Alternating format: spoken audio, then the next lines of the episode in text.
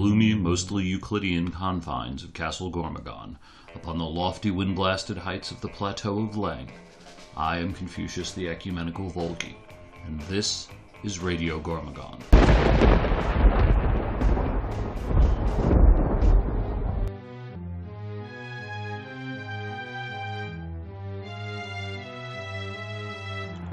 Boys and girls, welcome to another episode of Radio Gormogon. Today we have, we've shaken it up a bit, and we have the Mandarin. Hello. And the Volgi. How you doing? And hiding in his troll cave, Pewter. I prefer to think of it as a rumpus room. And hello, everybody. Yes, well, we've started back in in New York. Yeah. We we're not locked down, but it's like, which folds into the Cuomo. Um, the The Cuomo. the Cuomo. It's like um the Chad from Charlie's Angels, the movie. The chat is Um, great. Bad. The Chad is great. The Chad is sad. The so Andrew Cuomo, as everybody knows, is in trouble because he killed the olds and fucked the youngs. So, and it by that was a little too strong. He molested the youngs under their blouses and cupped their breasts. So, but you know, my way flows a little better than that Allegedly. allegedly allegedly so what we've learned from this episode apparently is that the saint of the left is no better than donald trump um, which to me is not really a really revelation because most politicians are giant jackasses not all of them but you know too many of them So, do we want to actually start so that you can save this? what the hell? I'm just going to go on a rant about cuomo. I mean i figure you're taping anyway and i'll try to remember to use people's names. You might have to bleep. Um so but so yeah cuomo you know cuomo killed the olds fucked the youngs didn't fuck the youngs really. But what he ended up doing Allegedly. allegedly allegedly reached up under their blouses and cupped their breasts. And that's just how apparently italians say hello. That was his big defense was it's like hey man you know i'm just italian. And that's you know it's okay that we're misogynistic assholes who treat women like property. And uh, you know so that was his big defense. He, he no longer operates under emergency authorization power. So he's decided he's no longer issuing executive orders about anything. So really we strongly recommend remasking. You know it's like we're not going to tell you you have to. And the worst part of it is because mrs p teaches is that the state department of health has said we're not issuing any sort of guidance on how to reopen schools. None. It's up to the local jurisdictions. So because of cuomo's scandals he's decided that he's going to try to ride it out because he's a giant narcissistic asshole like like know and this is my opinion trump is a giant narcissistic asshole too. But the, the, the Cuomo's sort of the scales are starting to fall from people's eyes about Cuomo, and he's decided the way he's going to try to ride it out is the way he always has, is sort of hang on to the black boat in New York City, which is quickly abandoning him, and then sort of power through by not locking us down again. Because I'm pretty sure we'd be locked down again, or have a mask mandate again if it weren't for his current double scandals. You know, it's interesting. You talk about the lag of vote in New York. I- I don't know how they keep that vote because what you're basically creating now with de Blasio's edict that you have to have this vaccine passport to come into any restaurant or anything else. You've got a population of almost 60% to 70%, along with the Hispanic population, who don't want the vaccine, who aren't going to get it. So, for as much as the Democrats scream Jim Crow 2.0 and all this stuff, like most Democrats, everything they do, everything they say is really what they're doing, and they project it onto someone else. And like I said, it, it's. I think the Democrats have really gotten themselves into a bind. I, I see it here in Illinois with Pritzker. Our local school district was all set to go. My wife's school district was all set to go. No masks. And of course, because some wanted it, some didn't. Pritzker came in and basically said, "I'm mandating you're going to have masks in school. There's no ifs, ands, or buts about it. If you decide as a local school board not to do it, we're going to cut your state funding off." So basically, he's using the power of the purse to extort them into having masks. The parents are furious, but they don't really care about what the parents want anymore. And, and you know, I, I'm of the mind where, look, this isn't a fake flu. I'm not one of those people that says, "Oh, this is fake." Trust me, I had COVID. Luckily, I had a mild case of it. So did my family. Whereas the czar, he had it pretty bad.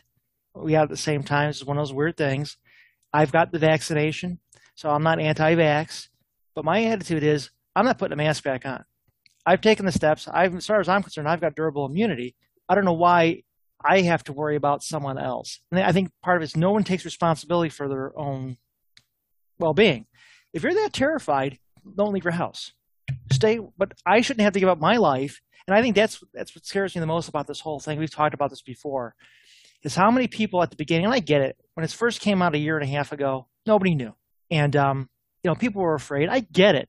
But now we know so much more, and you're starting to see that you know, we are lied to on a consistent basis. That to give up your freedom, basically to give up on life to live, makes no sense. And I, I for one, I refuse to do it. I just, I just can't do it anymore.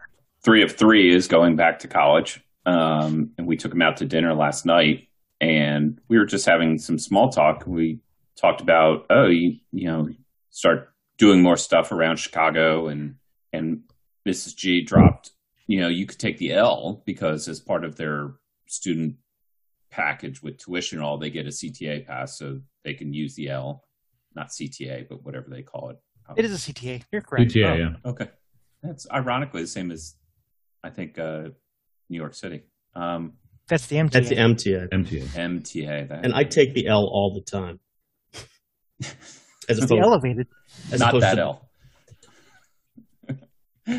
so so three of three like starts freaking out. He's like, I'm not taking the L, and and he he cites the Lollapalooza, right? And so Chicago hosted Lollapalooza. It was huge. There was a bunch of crowds there, and and so far, no one is really calling it a potential super spreader event, but it potentially is um, because there was a bunch of people there unmasked because we've reached that stage, right? And you know, I'm of the same opinion as Mandy, right? I'm vaccinated. I don't do a lot of, I'll say, unsafe practices. Like I go to work. I some days, like it's, I'm in a hybrid mode, and I go to the grocery store, and we go out occasionally.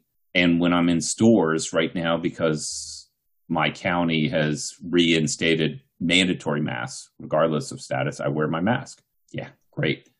But I really question it. And and so they posted so three of three is freaking out. He's like, Oh, this is it's gonna be with the Delta variant, it's gonna be terrible. I'm like and so he and Mrs. G are like fighting over this. I'm just sitting back and my, my wife turns to me and looks at me and goes, Are you gonna jump in here? And I go, This argument is stupid.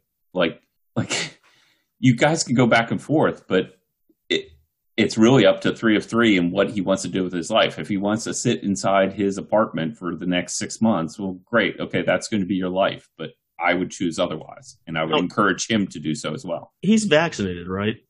Yeah, Yeah, had to be. Loyola, yeah. they required, like my son's university required it. You know, Yeah. and here's the thing too: is you- you're My getting son's university did not. Oh, ours did. I, in fact, I had, he had to upload the card and everything. But what, what kills me is you see like an event like over the weekend. President Obama has his 60th birthday party. All the photos are out. Everybody's there, you know, elbow to asshole together. Nobody's got a mask on, but they're going to come back now and tell you, well, you've got to have a mask. And it's like everybody gets tired of the fact that, oh my God, we're your social betters. Do as we say, not as we do. And it gets to be very hypocritical. And like you talked about Lollapalooza, you know, every Trump rally was a super spreader event. Every BLM protest in the street was fine. It's the same mm-hmm. thing here. Lightfoot needs the revenue that was generated by Lollapalooza. So therefore, oh, it's it's it's fine. Everybody's got their vaccine card, which kids were just photocopying on a piece of paper, and nobody didn't even check. You walked by, flashed a paper, and, and kept walking. Nobody checked you, but they need the revenue. So I mean, the, the hypocrisy of this whole situation is just mind-boggling, and even even for the government. I mean, I mean, I don't trust the government to begin with, and I don't mean it that way. Like I've got a tinfoil hat on. More, it's more aluminum, but um, you know, it, it gets to the point where you can see why there's so much division and people are so upset about this is because no one knows who to believe. And you know, I, I've I've actually created a Gab account for more for research because it's kind of interesting to see the other side of it. But what scares the hell out of me is the more I look at that stuff, the more I think to myself, "Oh my God, Alex Jones is actually right," because everything he says comes to truth. I was like, "This suddenly sucks. How Yeah, can this this- guy be right?" Yeah, this timeline does bite. But I mean, my, my thought on the vaccines has always been look, you told us we got vaccinated that we could get back to our normal lives. And you still insist that the vaccines are very, very, very, very, very, very, very, very good and effective and prevent hospitalization. Let's say, let's say they're 100% or darn close at preventing hospitalization for any reason, which they are. Then who cares?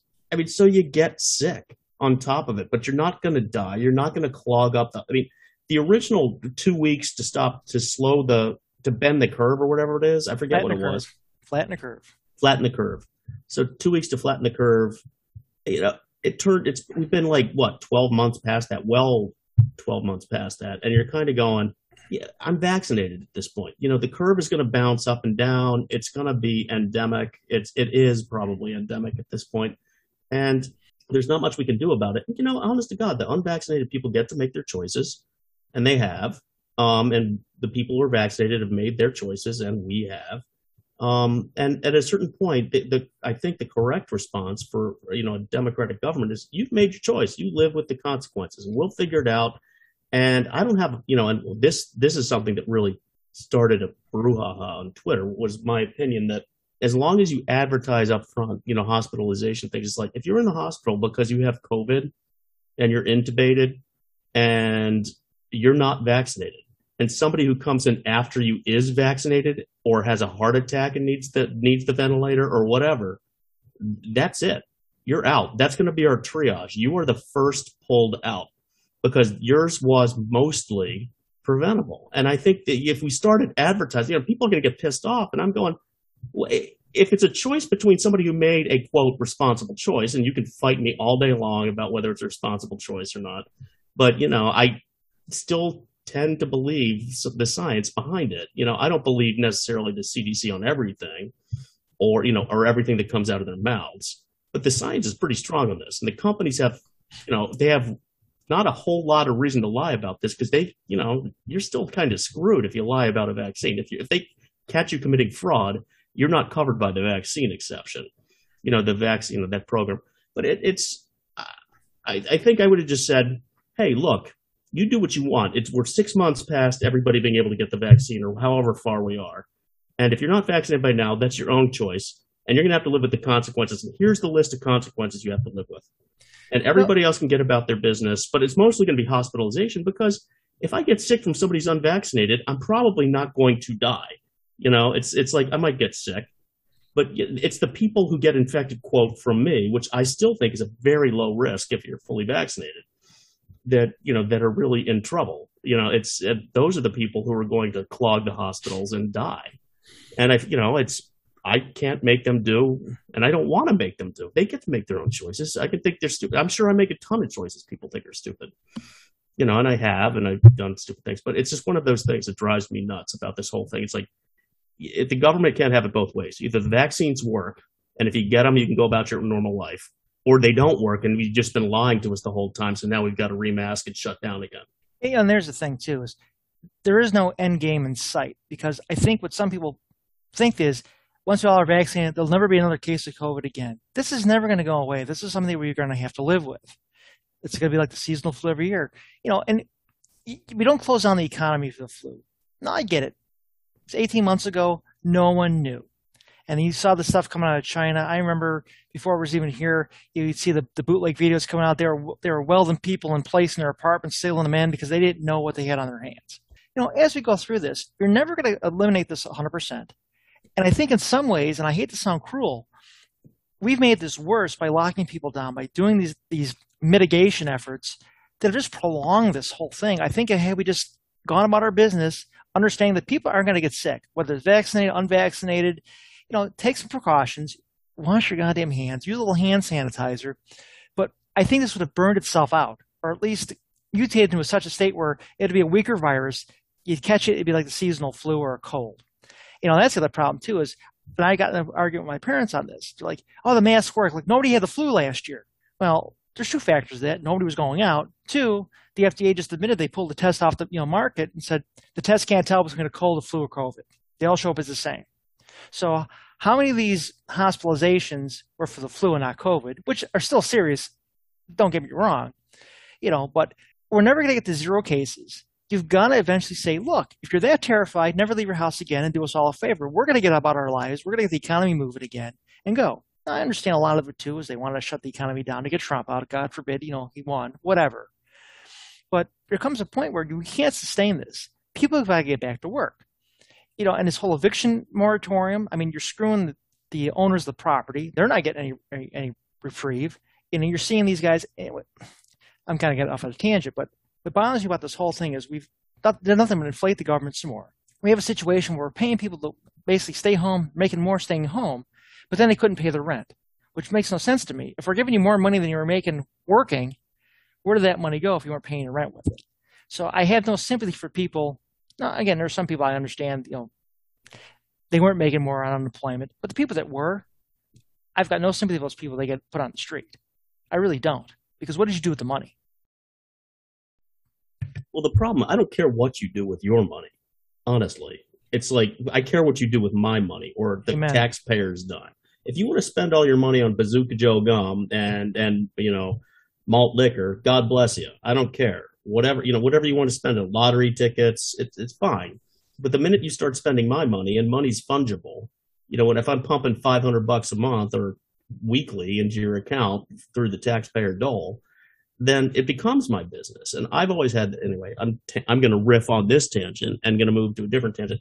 One of my opinions has always been if you are living in government housing or, or on the dole, we can tell you exactly how you fucking have to live because you're basically a kid. I, I you're, you're not, I, I would give you six months. You can do what you want for six months, but after that, you're functionally a ward of the state. You know, you've become a ward of the state. You've said, I want to live as a ward of the state. And then you start getting all these uncomfortable conversations about it's like, no, you can't buy that with your EBT card. No, you can only buy vegetables, canned, frozen, what fresh, whatever you want to do. You can buy potatoes, you can buy rice, you can buy beans, you can buy like basic staple stuff. You can't buy all this other shit with them. And you know, if you've got more income that you want to spend that stuff on, then we're giving you too much in EBT. You know, and that's the one of the things riffing away from COVID, but it's sort of like the calculation of the poverty rate doesn't include the transfer payments made. It includes some of them, but not like a lot of the big ones. It doesn't include, you know, I forget what it, you know, I can go back and look, but you know, when everybody cites these poverty statistics about how like all these Americans are under the poverty level, and I'm looking at, you know, Americans who have, you know, the streaming services, gaming systems, cars, some of them, most of them have air conditioning. I mean, they've done surveys of the American poor. Most people in the world would kill to be American poor. You know, and that's one of my tangents. But we can get back to COVID and Cuomo and, you know, and t- killing the olds and fucking the youngs if you want. No? Yeah, you I, anything, Volgy? Volguy? Um, Volgy? Yeah, on Cuomo, I mean, to me, the fact that he may get, you know, sort of me too'd out, um, you know, it's sort of catching Al Capone for tax evasion, right? I mean, it's bad, it's wrong, but, you know, he should have been impeached for mishandling uh, the pandemic, but I think too many people were too invested in the narrative of, oh, he's doing a great job and, you know, so and so's doing a bad job or whatnot. So, um, yeah. Yeah, and I don't, I, I don't think, I'm sorry, I, I don't think he'll get, like I said, I agree with you. It'll be me too out. And the reason they're not going to pursue him on the deaths Well, he- people he may not homes, get he may not get me too'd out. I mean, I don't know. That's that's a really good question, it's right? not It's looking like- good for him right now. But but having said that, though, I think where people It- are focusing on that whole fiasco instead of the nursing home crisis is because then they'd have to look at Murphy in New Jersey. They'd have to look at Whitmer in Michigan. They'd have to look at you know other Who's the, Democratic governors. the guy in Connecticut? I always Yeah. forget his name. they'd have to look at those people, and they don't want that kind of exposure. So they'll focus on the cupping of the breast, and we'll go from there. Cuomo should be in jail simply for cooking the books on the number of nursing home deaths. I, I firmly believe that. I mean, he he ordered people, bullied people, twisted arms to make himself look better than he was. Then he got a book deal for five million dollars because he he set the playing field he wanted to play on illegally. You can't. It's a falsifying government records is what it is, and he should be in prison for that. And if they don't, if he if he ends up getting indicted, and they don't charge him with falsifying government records, I'm going to be rip shit because if if I did it, I mean, or if if, if you know Gort did it, or if you know Mandy or Volgy did it, then it would just be we'd be in prison. Nobody would ask twice, you know. And if you had clearance, you'd lose your clearance, you'd lose your job. Nobody who had clearance would be allowed to talk to you ever again. I mean, and it's just you know, and, but no, it's okay. He's a Democrat. He's a governor. Yeah, it just frustrates the living hell out of me because, like you were saying earlier, there are two sets of rules. There are the rules for the you know the elites, and there's the rules for everybody else, and that's just not right. And it, it manifests in so many ways. It manifests in, it manifests in the way cops treat black people, it meant or the poor people in general, um, but black people specifically, whether they're rich, poor, whatever, it manifests all the way throughout our country and our society, and it's just frustrating as hell because there should be one set of rules that everybody has to play by. Well, we just we lived through four years from the day he was even before he was inaugurated, the minute he won that election. We lived through four years of we've got all this evidence. You know, we're going to show you tomorrow, and we're going to prosecute him. We went through three impeachment hearings, went through all this crap with all this made up evidence that never materialized. And here we've got laptops with all these deals on them. We've got, you know, people willing to sworn affidavits that you know the records were falsified, and it's like whistling through the graveyard. Nobody cares. You know, so like I said, people get extremely frustrated because they definitely see two tiers of justice. It's well, I think whatever I, else can get away with, and, and to, you know. to, me, this goes back to honestly Bill Clinton uh, and his impeachment, where he was guilty. Everybody kind of knew it, but he skated on a party line vote. Um, I think Trump on one or two of his impeachments he, I mean, he, he committed the impeachable offense and he skated on a party line vote. I think largely because a lot of Republicans felt like, hey, it's sauce for the goose, sauce for the gander. And we're sort of now in this cycle of our guy gets off um, and, you know, we'll go after your guy by whatever means hook or crook, fair or foul. Um, because again, a lot of Democrats believe that you know that Clinton had been gone after by you know foul means in terms of his, even though he had passed all the sexual harassment laws he was accused of violating, um, allegedly. Um, but you know, so I, I, I, think we've got this really sort of dysfunctional um, thing in our political life, and that's that's I was going to say in regard to Cuomo. It's not clear to me that he's actually going to get me too, because again, and I, I think to some degree this is why Mandy and Pewter have such strong opinions about a lot of these pandemic measures is you guys basically live in one party states, right? There's no functional back and forth. Gort's got at least a uh, Republican governor, um, you know, who's n- not the most Republican of governors, but he's, you know, at, at least he's not Cuomo, he's not Pritzker um, by any means, he's not Whitmer. Um, so, and you know, and I, I, live in a state with a Democratic governor and uh, you know, semi-functional Republican Party. Um, so the you know a lot of the mitigation measures around here have been um, a little more reasonable, I think, uh, and oftentimes left up to which I, I actually thought um, the education thing that um, Pewter was talking about with Mrs. P in terms of having uh, the local, you know, county level uh, school boards and stuff make their own decisions. I'm all for that. I'm I'm a localist guy, and plus, I mean, in a state the size and variety of New York, I mean, you know, there's there's no reason the same things that should be going on at you know PS 113 in the Bronx should be the rule in you know some totally rural county on the Canadian border. Um, that to me that doesn't make any sense. Um, and so you know, I don't know. I think it's it's a, it's a we're just in a a crappy time. Um, you know, as as Peter said, this timeline stinks, and uh, you know we're just staggering our way through it. No, I I agree with you, and I I think normally you know Volgi Volgi. I'm going to keep calling you Volgi. I'm just picking one and sticking with it. The localist federalist sort of like within the state federalist notion, you know, leave it to the subsidiary subsidiarity. subsidiarity yeah. Mm-hmm. yeah that idea I, I fully agree with. I think it's I think it's the right way to do things. I think generally cramming it down the closest to the people that the decision could possibly made is right. But what we're going to have here in New York, and it's coming because the trial lawyers are such a huge, huge, huge, huge donor class, is that if you guess wrong, you're getting sued as a school district, and people are going to get rich off it. Mostly the trial don't, lawyers. Don't they have sovereign immunity?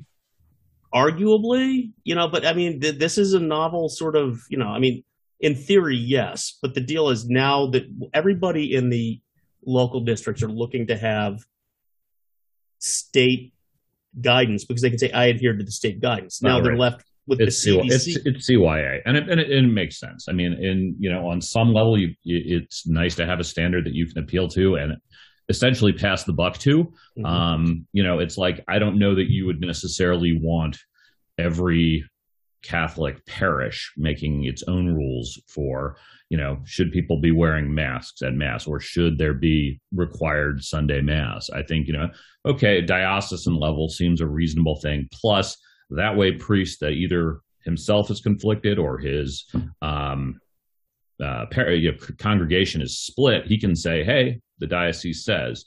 But I, you know, I, I think that's that's sort of one thing, you know, um, talking about how you can get too small. But uh, you know, again, if you've got county level government or even municipal level government at a large enough level, like you know, the city of Buffalo or the city of Rochester, in in Pewter's case, th- those those are units that can you know and should be able to take responsibility for conditions in their own borders. Not maybe they don't want to, because again, you know, Yeah. it's sort of like everybody wants the God King president to make all the decisions for all 50 states. Um, you know, uh, but you know, in a functioning society, it would be nice, and especially you know, in American society under the design of the Constitution, you know, people are supposed to take care of their own business. But that but that ship sailed back in the 1800s. I mean, we gave that up, and when we started allowing, you know, the, the for the common good kind of things um, to cross in at the particularly at the federal level. Um, well, that's the, but that's it, the, admin, the administrative state in the progressive era is, is the main villain. It, it was Will. Right. It started started with Wilson and it exploded under FDR after he cowed the court into submission, and it just it got worse from there. And I've got my own pet theories about why. Why? Oh, I- Anyway, but- I think you can trace it back further than that. I think you can trace it back to maybe late in Hamilton's time, um, where it was about funding and what was allowed as far as what if Congress is funding it, then Congress can control it, kind of thing.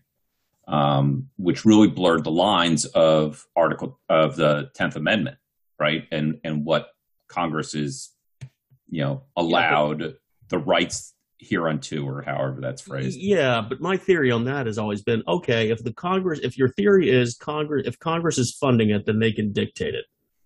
All right, but there's a whole hell of a lot of unfunded mandates floating around out there that that that, Oh. that the feds piggyback off the state's environment, most environmental laws, for example. They were they you know the EPA has enforcement power, but they don't have nearly enough people. They piggyback off the state enforcers, and they don't pay for that you know, and there's all kinds of stuff that the Fed mandates that they don't pay minimum wage. Right, Minimum, but it's federal minimum wage. I mean, it's a, that's functionally a tax, and nobody Absolutely. calls it a tax. I mean, to to Peter's point, I mean, I think, and I mean, it, I think there's a there's a truth in both of them, in, in the sense that, you know, the federal government did fairly early on assert control over things that were in its domain. However, it early on still recognized limits on what was in its domain, and it was, you know, you had the enumerated powers in the Constitution um, that was observed you know, at least probably through the Civil War and really didn't get crazy until the Progressive era, partially because the machinery of the state just didn't have the power to. I mean, you could send a telegram to, you know, the Dakota territories in if you're Congress, but you know, can how how much information about the situation there can you get versus actually um, controlling it? But you know, once you get to the 20th century, things start getting a lot more controllable and uh, you know after after world war ii i mean it's it snowballs Well, some of Well- it comes with people thinking comfort is guaranteed, and that the the government is the only enforcer of that, and that they they don't need to be self reliant. And you know, I I don't think most Americans could be self reliant today for any number of reasons, and I'm not knocking people who couldn't be. There's nothing wrong with it, and there is a bare minimum level of competence and and government um, control through the police powers that that they need to exert. Um, and that's a good thing for everybody, honestly. I mean, we can't have a society if everybody's out there doing whatever the hell they want. But it just it gets frustrating when people like, well, I'm guaranteed cradle to grave. Like I, I don't know if how any of you with the kids, you, you got younger kid. Well, then, you know, Gordon and I have about the same age kids, but it's like they come home with these crazy ass ideas about the way things ought to be, and you're kind of going, the world's never ever worked that way. It's never functioned that way. And if you can't, you you have to fundamentally be able to take care of yourself. And if you can't do that, you're in a lot of trouble. You can go live in a city, but that's the last place everyone will live, as a lot of people found out during the pandemic. Um, you know, and you got to be able to do basic stuff. I mean, I'm not saying you need to know how to like wire a computer, you know, computer, but I mean, you should know how to do basic stuff. You know how to fix things. You know, basic things, basic electrical work, basic plumbing work. How Apparently, if you want to, if you want to be on our podcast, you better figure out how to wire a computer. Well, damn right. Or at least turn it on. I'm sorry. You know, okay. So that's sort of the inside joke. So like, it, we were late getting started because I'm in this new place. I managed to hook up my internet connection all by myself, and it, you know, after cussing at him for a while. But that was, and then you, you, I, you are a rugged pioneer. I am a rugged pioneer. I actually built this, you know, brick giant ranch house out of, you know, out of this the clay that I dredged from the bottom no of the channel. And no straw. No because that would be bad. Bake the bricks you know so no but it's just you know it's yes there's truth that we're all standing on the shoulders of giants and we all depend on the generations before us and the stuff they built. But if you can't take care of yourself i mean that's just not good. And if you expect others to take care of you that's an even, even bigger problem well you know it's, it's, it's insidious because and you guys have all kind of hinted on it you know, it's not like we woke up one morning, we voted, and all of a sudden now the government wanted to take control of our lives and so came up with all these programs and are dictating what, how we spend our money, what we're going to do, and all these regulations. It was a death by a thousand cuts slowly over time. And I think what's compounded that issue now, you know, especially with the whole school issue, is the unions. I mean, I, I can guarantee you the teachers' unions are looking for any excuse to pull the plug come September 1st or whenever schools start again. Because they're going to say, well, we wanted masks. And you know, little Jimmy and the parents were screaming they don't want masks. Therefore, we're not coming back because we don't feel safe, even though we've gotten vaccinated or what have you. It's an excuse not to come back. Now, maybe I'm being cynical, but after last year's performance by the teachers' unions and Randi Weingarten and all these other, I, I just I just can't give them the benefit of the doubt. So I think that's really makes it makes it worse. It compounds on the whole issue, and it, it ties back into this. And you're and exactly right. You know, I, I, consider myself to be prepared. I'm not, I don't think I'm a prepper. I I'm not digging a bunker in the backyard. But you know, I'm at the same time. If I couldn't go to the grocery store for two weeks, you know, we're going to be fine. You know, I've got we've got supplies, we've got things. I've got basic first aid things. I I know how to take care of myself. Am I going to go, you know, in society collapses, go find 40 acres and start planting? Probably not. You know, it's not going to happen. I'm not going to be able to homestead and, and, do all that stuff. And there are uh, some people that can do that. But we've become a society, like you said, there are certain basic things that I don't need to know how to do these things because luckily I can call skilled tradesmen to come in and wire my house. Yeah, I can change a breaker out, but I'm not going to change the entire panel out. I'm not going to install a generator, automatic transfer switch myself. We bring people in for that. I can change the faucet. I've got a plumber that's going to come in and do all that bigger work. You know, there are things that we just can't do, but we all contribute something. And it's almost to the point where I think, I hate to sound this, we've got people in society that don't want to contribute at all whether they can or can't, they just don't. Or they, or we've got people who do contribute at the top end who look down at the people who do all that basic work that allows them to be where they are and do what they do. They they look down their nose at the garbage man. They look down their nose at the plumber, the electrician, the teacher. They look down their nose. It's the finance industry in large part. It's other professions as well, but it generally seems to be centralized around major cities where it's like there's the hierarchy and they look down their nose at these other people. And I'm going, without you, without these other people, you could not do what you do. Without the guy who drives you every day, whether you've hired him or not, whether it's an Uber driver, taxi driver, or your personal driver, you wouldn't be where you are. And it's just stuff like that drives me nuts. You know, I, I may have told the story. We have friends of ours that went to school with my son, and we bumped into them in the store and oh, where's your son going to school? Oh, he's going here. Where's your son going? And they got real quiet and the mom was all like embarrassed. She goes, well, he, he's going to become an electrician. And she's like almost embarrassed to say that. And we're like, oh, that's fantastic. And they're looking at like, we're out of our minds. I said, I looked at her. I said, let me put it to you this way. My toilet's flushing up. I'm calling a plumber, not a women's studies major. I said, here's a guy. He doesn't want to go to school and that college isn't for everybody. Uh, this is a guy, like you said, he's going to make big bucks. He's going to a profession going to get paid apprenticeship, come out, and probably be making a six figure salary in a few years. And debt free. Some, debt and free. and debt free. You know, there's that old meme going around that here's, you know, here's Jim who philosophy major is $80,000 in debt, thinks everybody else is stupid. Here's, you know, Billy he went to electrician school, he'd be shut his power off tomorrow. You know, and eh, like you said, we've, we've devalued hard work and there's a certain intellectual class that does look down on everybody. And I think that's where you see a lot of things, even like in New York. New York City thinks it's New York.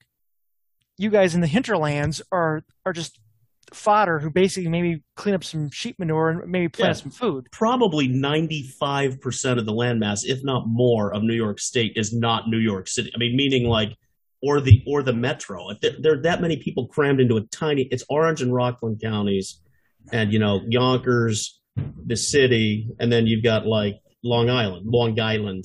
And, but yeah, it's it's like the rest of the state. We're just kind of like yeah, we're more like Ohio out in the west or Pencil Pennsylvania, you know, sort of western Pennsylvania, not Philadelphia. But it's you know it's it's it's just annoying as hell to be ruled from you know 350. mi- I'm, I think I'm closer. To, I think pretty sure I'm closer to Pittsburgh by a lot than I am to New York City, like distance wise, not not even just ideologically wise. So it's it's it does get frustrating, and you know everybody who's like, well, you know, borders don't exist if you fly over the place, you know, so they're just lines on a map, man. I'm kind of okay. Let's redraw the state boundaries. Let's figure it out then. We're going to keep 50 states. We're going to pigeonhole you guys into city states and then the rest of the country will just get along fine. You know, you guys can do what you want, bitch, and you know, get crazy laws, and we'll just get going from there. Anyway, But why do they get two senators when they we've got farmer people? I hate that argument. Oh my god. Uh, talking I love- about I love that- civics. there there have been some people who've like made the argument that the Senate is gerrymandered, and I'm going, but you know, it's like one of those moments where you just kind of you, you get that quizzical look on your face, and you go, but the states have been had the same borders from their time of admission, more more or less. You know, you've had West Virginia cleave off of Virginia, and you had all those weird sort of skinny land holdings on the colonial maps that go way the hell out to the Mississippi and stuff like that. But you know, from the time they became states, for the most, I guess Vermont came off of New York, but it's for the most part, it's not. You can't gerrymander the Senate. It's like gerrymandering the presidency. Most of those people couldn't spell gerrymander, let alone actually define what it is. So I, I take that argument. And now, a word from one of our sponsors. Are you having trouble with your computer? Do your friends say things like, I hate computers. How do I turn my camera on? I think I have to jack into my giant. when you call your local tech support, do you say, I'm not writing anything down. Scream into the void. Yeah, I've, I've seen I've seen this uh, movie. It uh, it gets pretty scary. It doesn't end well. well, stop your complaining because the Sleestack Urban Computer Consortium with a K, IT Services is here to help. We fix Gateway Tower PCs, Vaio laptops, Newtons, BlackBerry Curves, the TRS-80, Commodore 64s, and Amigas. When you have questions like, I'm trying to figure this out right now. First time I've logged into this ISP with this computer. That guy's got the camera off. Call us at Sleestack Urban Computer Consortium IT. Our name is our number. That's 1 800 Suck It. Yes, 1 800 Suck It. Don't let your next podcast recording become a train wreck. I should have seen this coming. I don't know what's better. That he can't hear us and we can't hear him. I'm just gonna like ramble on for like the next hour about shit that pisses me off. Remote access into his computer and configure the uh, sound card and stuff. The glorious Eloquent. people struggle. Call now and tell us the czar sent you, and you'll get 2.9% off your total. And now, back to our program. His, his speech is the best. And the the other aspect here that I think has contributed to it, besides what we just covered, is the hyper connectedness that we have in society today, right? And whether it's news cycle or internet and Twitter and Facebook and all social media platforms, right now, if you are in the hinterlands, as we've re- been referring to it, or you're in a city, you know what's going on in both sides. And you're connected and then you get arguably in my opinion you get this jealousy kind of thing going on between different parts of the country where hey they have that why can't i have that and they don't they don't adhere to the federal republic's kind of structure that we have in place that uh, maybe the rest of your state doesn't want that or whatever your jurisdiction is or it doesn't apply where you are Well, and, I mean, and so so we should just treat the whole United States as one big country and just ignore the states. Which, you know, if we want to go that route, fine. Then get rid of the governors, get rid of the local senates and and Please, please no. legislative. Please Right. no. welcome to being ruled by Los Angeles and New York. and Boston Well, and DC. Yeah. or just one big federal government, like, and put all those rest of those people out of the job. I'm I'm all in favor of putting politicians out of jobs, but Well, you know, I think you're. I think you're going to see that. I mean, I think this whole defund the police movement is really a push through to a federalized police force, because I think people want the government to basically do local policing. I think it's a obviously a mistake, but again, there's that core group of people that want that centralized government. I think they don't understand that we're not a democracy, and they, they can't they can't get it to their heads, and to them, it's an impediment to what they want to do. and Thank this God is it's there. this is where the teachers, and while I admire teachers, this is where they failed. Right? This is an educational problem. Yeah, but I mean, it's not only classroom teachers. You've got the school boards that govern them. You've got you know the state level, especially places like New York, state level of you know things that create standards and everything else. So it's a gen- it's a general societal failure. Mhm. Um, and I, I I have a hard time guessing when that started. I'm guessing the 70s, 80s, maybe. I don't know if it, it's probably trackable if you can do a history of like education schools. Since we decided we had to want to roll our teacher through education schools to see what they're teaching um, with regards to those things, because that eventually trickles down and becomes the conventional wisdom among teachers. Well, it's wh- whenever these these traditionally there've been very few quote professions. There've been skilled trades like electricians, plumbers who are you know craftsmen. Some of those men and women are just geniuses, welders, all that. You know, they can do stuff that you know that they couldn't explain how they do it, but they just know how it works in, intuitively. But you know, it used to be what doctors, lawyers, accountants, kind of. but that kind of but i mean there weren't too many profession professions and that's that's what happened to teaching. Now it's education. Now they're not teachers they're educators. Right. and i'm going when's the last time you drew any knowledge out of anybody? Okay so it's like and but it's so there's that and it's also happened to journalism. And that's where when journalists became a thing rather than reporters that's when shit started to happen. And that's when things started to go sideways and that's when you started to get like like Volgy was saying, you, you get narratives, and it's it's this is what they're taught in school, so they know that this is how they're supposed to do this job. It's no longer write down the facts, tell us the facts, and let us make up our own mind, unless you're writing in the opinion pages or you know whatever. That's great. Write in the opinion pages. You want to do that, but just tell us what happened. We're not dumb. But I think what's happened over time is because of the educators, you know, educators, the unions there, and the J, the E schools as opposed to the J schools. America's gotten dumber. It's it's like affirmatively, a lot of people can't do basic stuff like basic math, read well, you know, communicate well, write at all Well, hardly. and, and and let's be fair, teachers have gotten dumber too. Um, if you look at you know education majors, uh, they often are the lowest SAT cohort at most universities.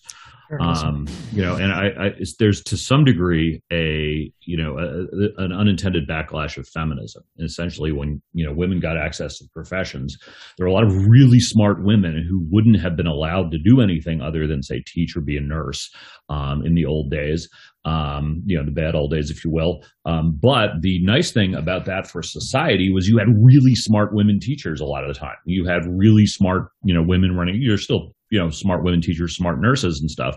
However, the pool they're drawing from is a lot shallower than it used to be because there are now a lot of really smart women investment bankers, a lot of really smart women doctors, lawyers, Indian chiefs, what have you. Um, you know, and I, over time, I think our education system has suffered um, and again, nobody planned this. There's no villain here. It's just, um, you know, everything is a trade off. And that's one of the things we traded off um, unknowingly and, you know, sort of unwittingly. And, you know, I'm not a reactionary enough to say turn the clock back and somehow fix that, um, you know, by forcing people to do different jobs. But you, it's something we have to deal with. Um, you know, Prob- and the problem is you can't say what you just said anymore without being labeled a bigot or a hater or a sexist or whatever you want to call it. You know, it's like, and you, it's it's getting more and more difficult to speak truth or to say fact. It's like it's pretty factual that it, yeah, you can draw a straight line, as you were saying, Bolgi. You know, from like you know the the um, entry of women into the into the all of the workforce like not just limited to certain professions or certain jobs and you know, and sort of like the dumbing down of the of the quality of teachers slash educators, whatever you want to call them. And it, like you said, it's natural. It wasn't intended. It's nothing wrong with it. And you still have plenty of really super smart teachers out there who are doing great work um, because it's a choice they made. It's a choice among many that they made. Um, but it's it's frustrating when you can't even just say, "Hey, this happened," you know, without getting jumped for it. The, the kids are no longer taught how to think; they're taught what to think. And like we talked about before, if you've got a school board that has a certain agenda, that's what those kids are being. And indoctrination is probably a strong word, but that's what they're being steered towards. And you're Yeah, seeing that, like you said, when your kids come home, they have these crackpot ideas. And where Yeah. are they getting it from? The education system. Yeah, well, and school boards and and you know ed schools and everything else are are downstream from you know other universities and stuff. So I think a lot of you know you can go back and say you know the literary departments you know importing of French philosophy as you know their sort of lodestar back in the you know late '60s, early '70s. Um, you know, which helped mint a lot of PhD degrees among people who have been staying out of the draft.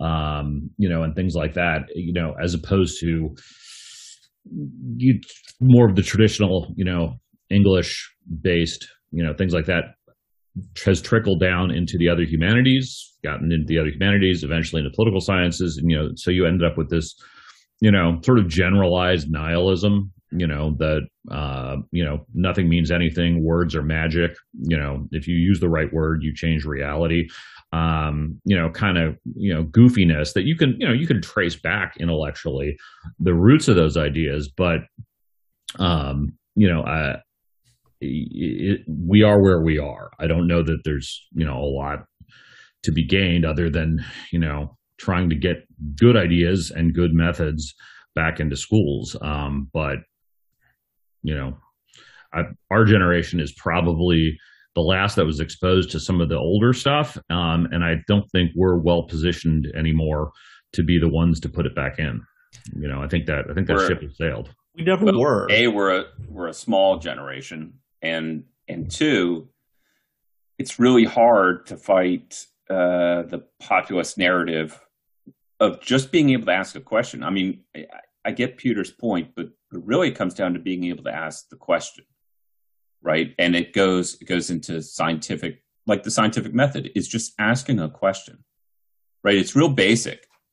You approach a problem with, and you have a hypothesis that you put out there. You, like the sky's blue. Okay, well, let me go see if I can prove it, and I go get data. Well, once I get a piece of data that conflicts with my hypothesis, I the believe you. hypothesis is is wrong. I can't believe you see color when it comes to the sky.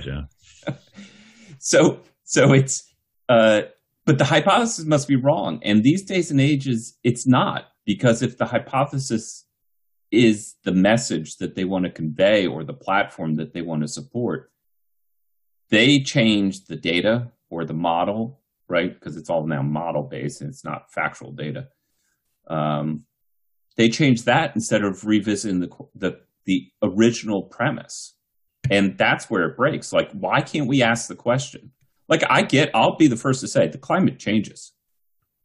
But but i would be the first to also change well can't we ask the question how much how much of human uh, behavior and and um, activity has really affected the weather? So it, it, it becomes an issue where it's less about asking the question insofar as it, it's making the thought itself unthinkable and unsayable. And that's the, the change in the language. It's it's fundamentally marxist. I mean it, it's it's you you capture the language and you you change the language to meet your needs. You make words mean what they don't mean Well, you know and stuff like that It's it, I'd say it's pre-Marxist. It's you're you're creating a taboo system. I mean, it, it's it's fundamentally functions like religious taboos. Yeah, but the language change is what always has gotten me. It's like they keep changing. You're right. There, it's, there's a healthy dose of sort of the religious religiosity. You know, it's a quasi-religious, is what what I mean to say here. You know, this sort of belief system that's not religious, but it kind of is because it's got a lot of the similar characteristics to a faith. But it, you can't when you can't say certain words or you define certain words out of meaning, like from their original contexts, you've lost the ability to think and say certain things. I mean, if you can't communicate your idea, even if you can think them, what good is it? You know, that's sort of the, you know, you're basically destroying part of humanity's very nature because we're communicative in theory and social beasts. And if you can't communicate your ideas to other people effectively because the, because they've been made unthinkable by the change in the language, so you can't communicate your idea effectively, then you've lost you've just lost so much. I mean, bad ideas, good ideas, racist ideas, you know, angelic ideas, you know, take your pick. But I mean, they should all be out there in the stew. That was the original idea. And if you want to, sh- you know, you don't shout people down. You just say, that's the dumbest damn thing I've ever heard. And here's the 15 reasons why that's dumb and racist and bad. Say it, you know, but don't be afraid of somebody saying a racist thing. You just say, that's just really not the way it works. And it's really not that acceptable anymore. And if you want to continue down that way, great, but yeah. you know, go live by yourself. I don't think we're dealing at the the level of rational discourse. Ultimately, I think we are dealing with something much more like a religious situation where you've got. I mean, we're Americans, right? We're all Puritans a little bit. You know, none of we're all Catholics here, but we we are. All, you know, there is in the American bloodstream a, a Puritan streak. You know, the the fear that someone somewhere is having a good time for the wrong reason, right? And uh, the I think you know the recent you know sort of recrudescence of you know wokeness or whatever um, is a slightly academified you know version of a great awakening kind of thing where everybody is really excited about you know um, you know their tent worship where they go you know crazy and you know confess their sins and um, handle snakes except here it's you know uh, getting really excited about you know their privilege and you know they can go and you know show that they are among the elect because they care more than the damn do about you know whatever mascot group um, they want to do. And and I, I do think that a lot of this is largely um, you know interest status battles among white people um, at the top of the chain. Um, I, I, tend to think of this as not a, a discourse that is amenable to you know, well, wait, can we all be reasonable here? No, we can't, because in fact, you know, you're showing that you're reasonable because they're, they're not. Nobody's caring about the surface level or the the content level of the utterances. They're reading your election or damnation out of your utterances, and therefore, you know, the motives are attributed, and your, you know, ultimate salvation status is determined by where you stand on this. And so I, I don't think it's something that's that's rationally movable. I'd probably like most of these, you know, sort of societal fevers, it'll break and something else will come along um, and replace it among elites because it'll get boring, or it'll it'll it'll be the fact that you know the proles in Arkansas and Wisconsin and you know Idaho learn to speak the jargon, and as a result they can they're not special anymore you know the masters of the jargon. And they'll have to find something else to you know show that they are the select the good the elect you know the better. So uh, I, i'm i'm fairly pessimistic on the the possibility that you know this can be addressed in any mm, you know reasonable kind of level of rational discourse. So. Well and and the dangerous part back to kind of playing off what you were just saying there at the end, Volgi, and then playing off what Pewter was teeing up. When you can't say that stuff, but you can still think it, well, that just fosters unrest within yourself and within your group that thinks likewise. And there's only a couple avenues of action from that, right? And a couple of those aren't too good if they most, most of them most of them are not good. Honestly i mean seriously when you get to that point i mean you're, you're convinced that it's you against the world. So right. much of it i mean you're either going to self-harm or harm others at a certain point. Very few people get to that point where they're convinced there's no way out.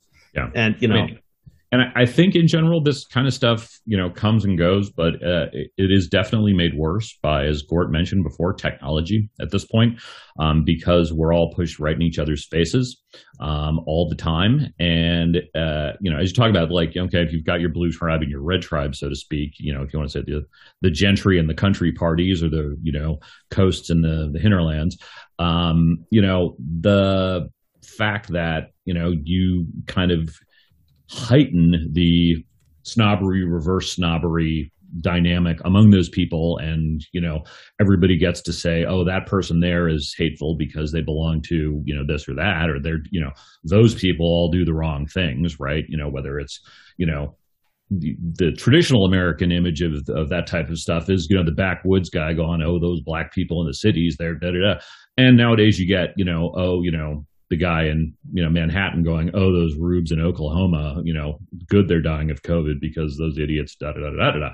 You know, um, it, it, it's it's much more acute, and it, it may be that you know it's that dynamic that you know heightens it to the point that you do end up with some sort of you know crisis. I certainly hope not. Yeah, you mentioned tribes. Like I read a book about maybe about a year ago, Amy Chua's book on political tribe. It's called Political Tribes, Group Instinct, and the Fate of Nations. She takes apart a number of misconceptions, I'll say, that we had about how places in the world operated uh, Vietnam, uh, Iraq, Afghanistan, and how we just didn't understand the tribal nature uh, and how that really drove what was going on there and she takes it forward into present day you know politics within the U.S. It's kind of Scot- interesting. Scotland. If you look at the UK, even you've got the Scots who want out, you know, because they're all crazy, and I love the Scots, but you know, they're they're of the sort of Western European, they're probably among the most tribal people left. They're very, you know, cliquish and you know, clannish. Well, yeah, but even by but by his like universal human versions of tribes, even they are not that tribal. It's not like uh, you know, if, if you're born in Lebanon or probably Mongolia or various places, you know, when you're born, you pretty much can tell who your dentist and your accountant and your, you know, people India. are going to be because they are in, yeah. you know, concentric circles around you of relation. Okay. And those are your degrees of trust and, and things like that. Um, your Europe mostly got that beat out of them in the Middle Ages by the church by refusing to marry people, marry people within seven degrees of consanguinity and things like that. So Europe, because of its Christian underpinnings, has a, a much more individualistic um, background, and we've inherited that as Americans for the most part. Um, you know, obviously, I think uh, you know American Indians, especially those who still live um, more traditionally in, in, in more isolated places, have a have a different perspective and experience of that um, much closer to the human norm. Um, but again, I think you know we what's the I can't remember the acronym. You know, weird. You know, Western European individualistic rich democratic societies. Um, we we we're we're exceptional in ways we don't realize, and I think that's the um, probably a lot of the, what um, Amy Chua would be saying would be that hey, you know, these people view the world entirely differently than than we do, and coming in and asking them to agree to a set of propositions that come out of our own weird exceptionalist history um, is just not going to work for the most part.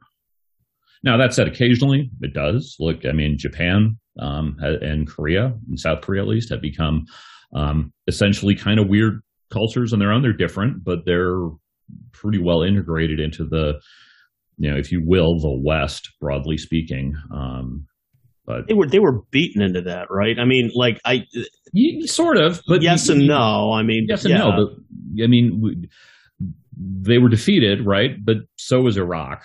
So was Afghanistan, if you will. I'm not um, sure but, those countries were ever really defeated. I, I don't know how to put. I, it's like yes, yes. Technically, their governments were toppled, but the, the population was never subjugated. I mean, it, and Korea was, Japan certainly was, because it had to be, right? I would think. I mean, you know, you nuked a bunch of people, their emperor toppled. It was sort of, you know, yeah. that was. He wasn't deposed, though, right? No, no, he wasn't. But it was, it was made. He was even. I think he was. allowed was, to he was, coexist. he was de-deified, basically. Correct. But- yes, which is a huge, huge, huge change. I mean, it's it's you know, it's like Yeah. saying no. I mean, I, I, I think we were encouraged by our ability to um, take countries that had violently rejected the general Western way of thinking, because the Germans did too, um, and uh, the Japanese absolutely did. Right, the Greater East Co-Prosperity Sphere was Asia for Asians. Um, you know, get out of here. You know, British, French, American, everybody else, um, Dutch. Um, who in some ways were some of the worst. Uh, but anyway, uh, the you know, and and those societies were reconstructed with the cooperation of the members of those societies that had dissented from the previous visions um, into you know functional, you know, international rule following, basically peaceful, you know, Western-ish societies. So um, I think you know we thought we could do that you know, on a repeated basis. In Korea, it took a while, right? I mean, you had a whole bunch of ra- rather nasty dictatorships in South Korea, um, who mostly under South Korean, I'm, I have no idea what the CIA was doing in the background or whatever, mostly under South Korean pressure, um, you know, turned themselves into a, you know, Republican democracy, um, you know, in the, in the 80s. So, you know, and, and there have been other societies with greater and lesser success, like, you know, the Philippines and, um, some other uh, other ones. But I don't know. I you know we we we whatever we had in terms of knowledge and being able to do that, we clearly lost it, um, and you know, or didn't care to follow through on if we if we did know. I don't know, but you know, our our nation building exercises have been pretty bad. Well, I do I do think a lot of that had to do with the number of eggs you were willing to break to be polite about it. You know, it's don't like I that's that's my guess, you know, and it's just kind of, you know, I think people now aren't willing to do difficult, horrible things. I mean, it's sort of like British colonialism. I mean, it created India, it created Hong Kong, which has now been taken over by China. It's, it's a whole it's a it's a whole different beast, though. I mean, you know, Yeah. the, the actual Yeah. numbers of British people who were involved in the you know conquest, so to speak, and administration of India, yeah, it was, it was Small. tiny. tiny, It's tiny, tiny. numbers. No, I get it. I mean, but you know, who knows? It's it's again, it could just be an historic anomaly.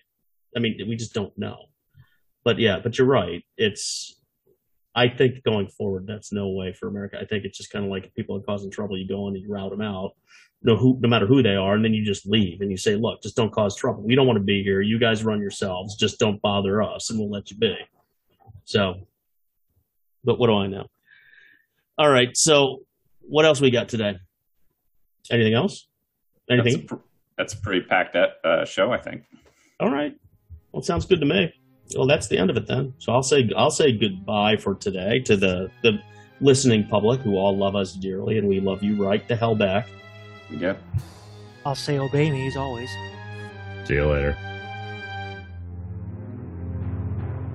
It doesn't end well.